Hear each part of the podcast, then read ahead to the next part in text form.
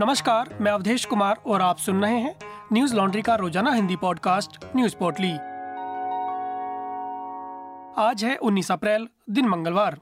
राष्ट्रीय राजधानी दिल्ली के तीनों नगर निगमों का आधिकारिक तौर पर विलय कर दिया गया है। अब इसे दिल्ली नगर निगम कहा जाएगा। इस संबंध में सरकार ने अधिसूचना जारी कर दी है।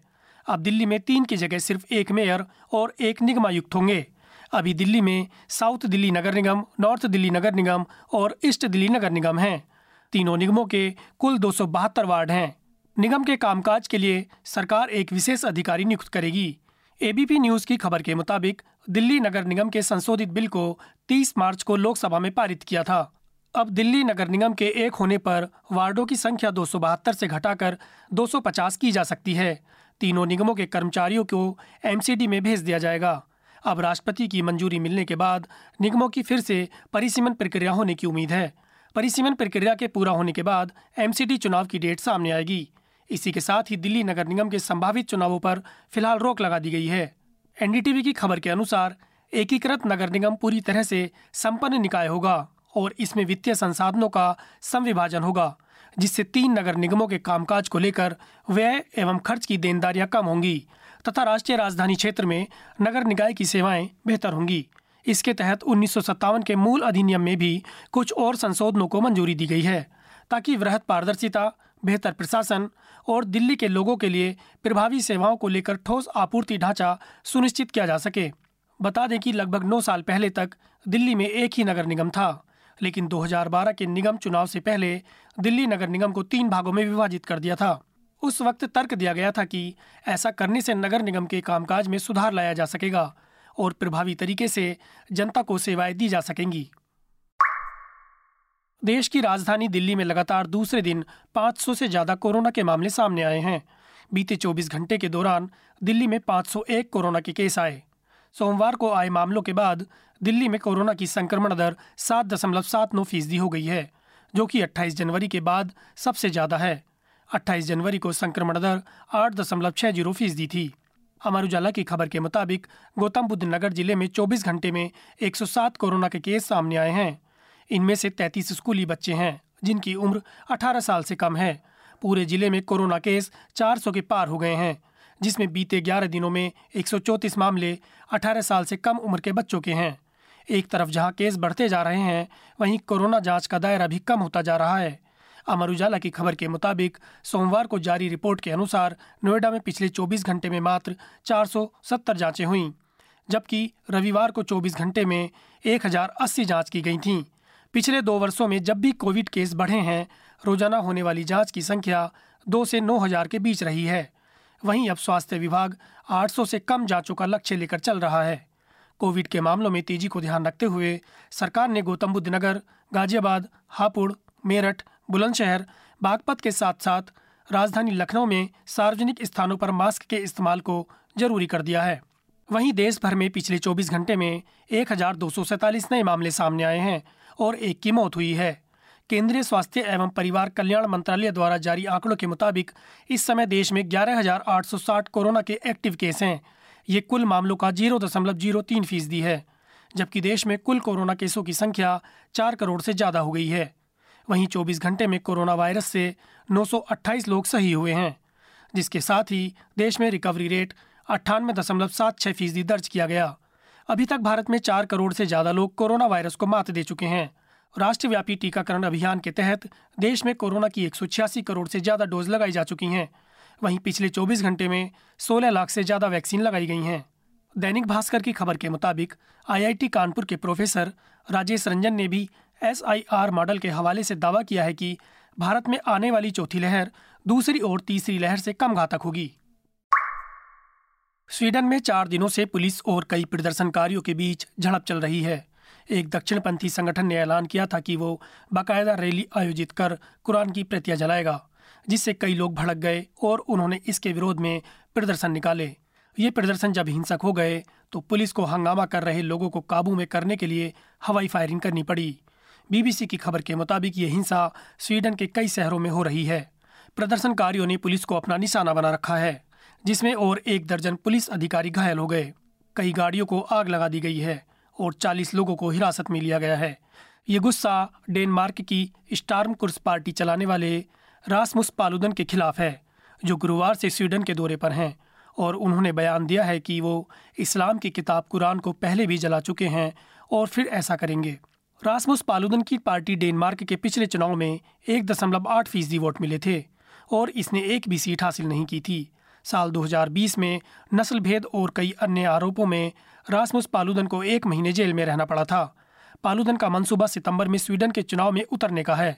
स्वीडिश नेशनल पुलिस चीफ का कहना है कि उन्होंने ऐसे दंगे कभी नहीं देखे। कुरान जलाने की घटना की अरब देशों ने निंदा की है। सऊदी अरब की ओर से कहा गया कि पालुदन जानबूझकर कुरान जला रहे हैं। सऊदी अरब के विदेश मंत्रालय ने ज़ोर देकर कहा कि बातचीत के महत्व, सहिष्णुता और शांतिपूर्ण सह अस्तित्व के लिए सतत प्रयास किए जाने की ज़रूरत है। पाकिस्तान ने स्वीडन में हुई घटनाओं की कड़ी निंदा की है।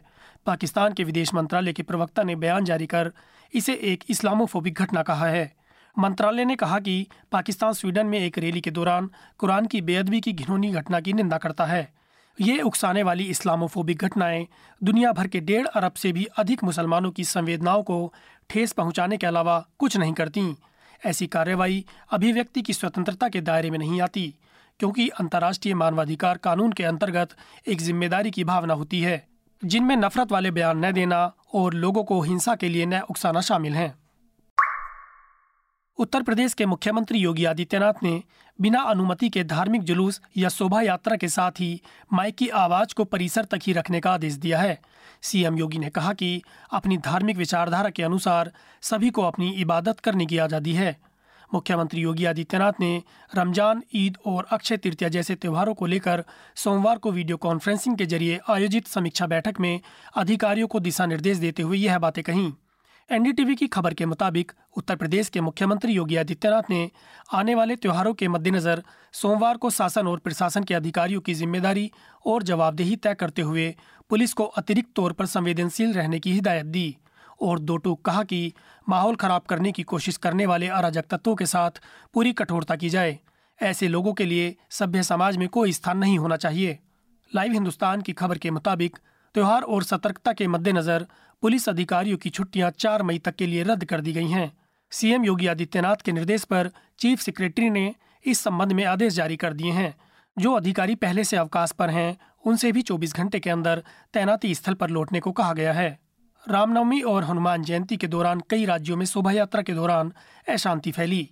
इसे देखते हुए सीएम योगी आदित्यनाथ ने कहा कि कोई शोभा यात्रा या धार्मिक जुलूस बिना इजाज़त के न निकाला जाए। अनुमति देने से पहले आयोजक से शांति सौहार्द कायम रखने के संबंध में शपथ पत्र ले लें। अनुमति केवल उन्हीं धार्मिक जुलूसों को दी जाए, जो पारंपरिक हों। नए आयोजनों को अनावश्यक अनुमति न दी जाए। दैनिक भास्कर की खबर के मुताबिक, मुख्यमंत्री ने कहा कि कुछ दिनों पहले एक बालिका के उत्पीड़न के मामले में लखनऊ कमिश्नरेट के भीतर गुडम्बा थाना क्षेत्र में लापरवाही की घटना सामने आई है।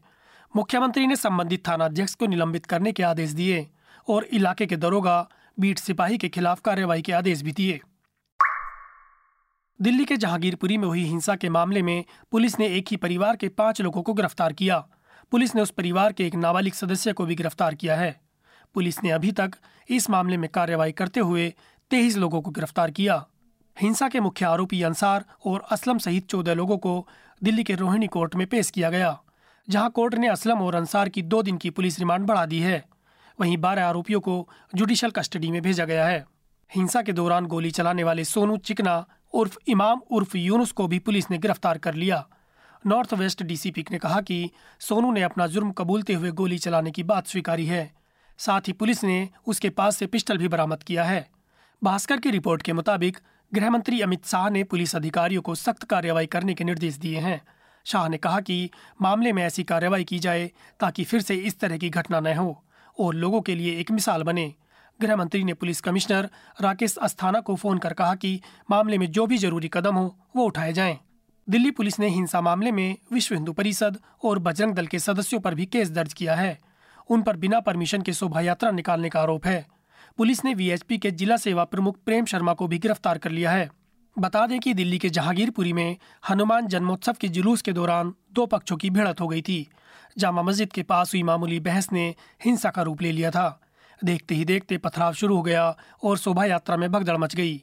इस मामले पर न्यूज़ लॉन्ड्री की रिपोर्टर शिवांगी सक्सेना और लास्या शेखर ने ग्राउंड रिपोर्ट भी की है, जिसे आप हमारी वेबसाइट पर पढ़ सकते हैं।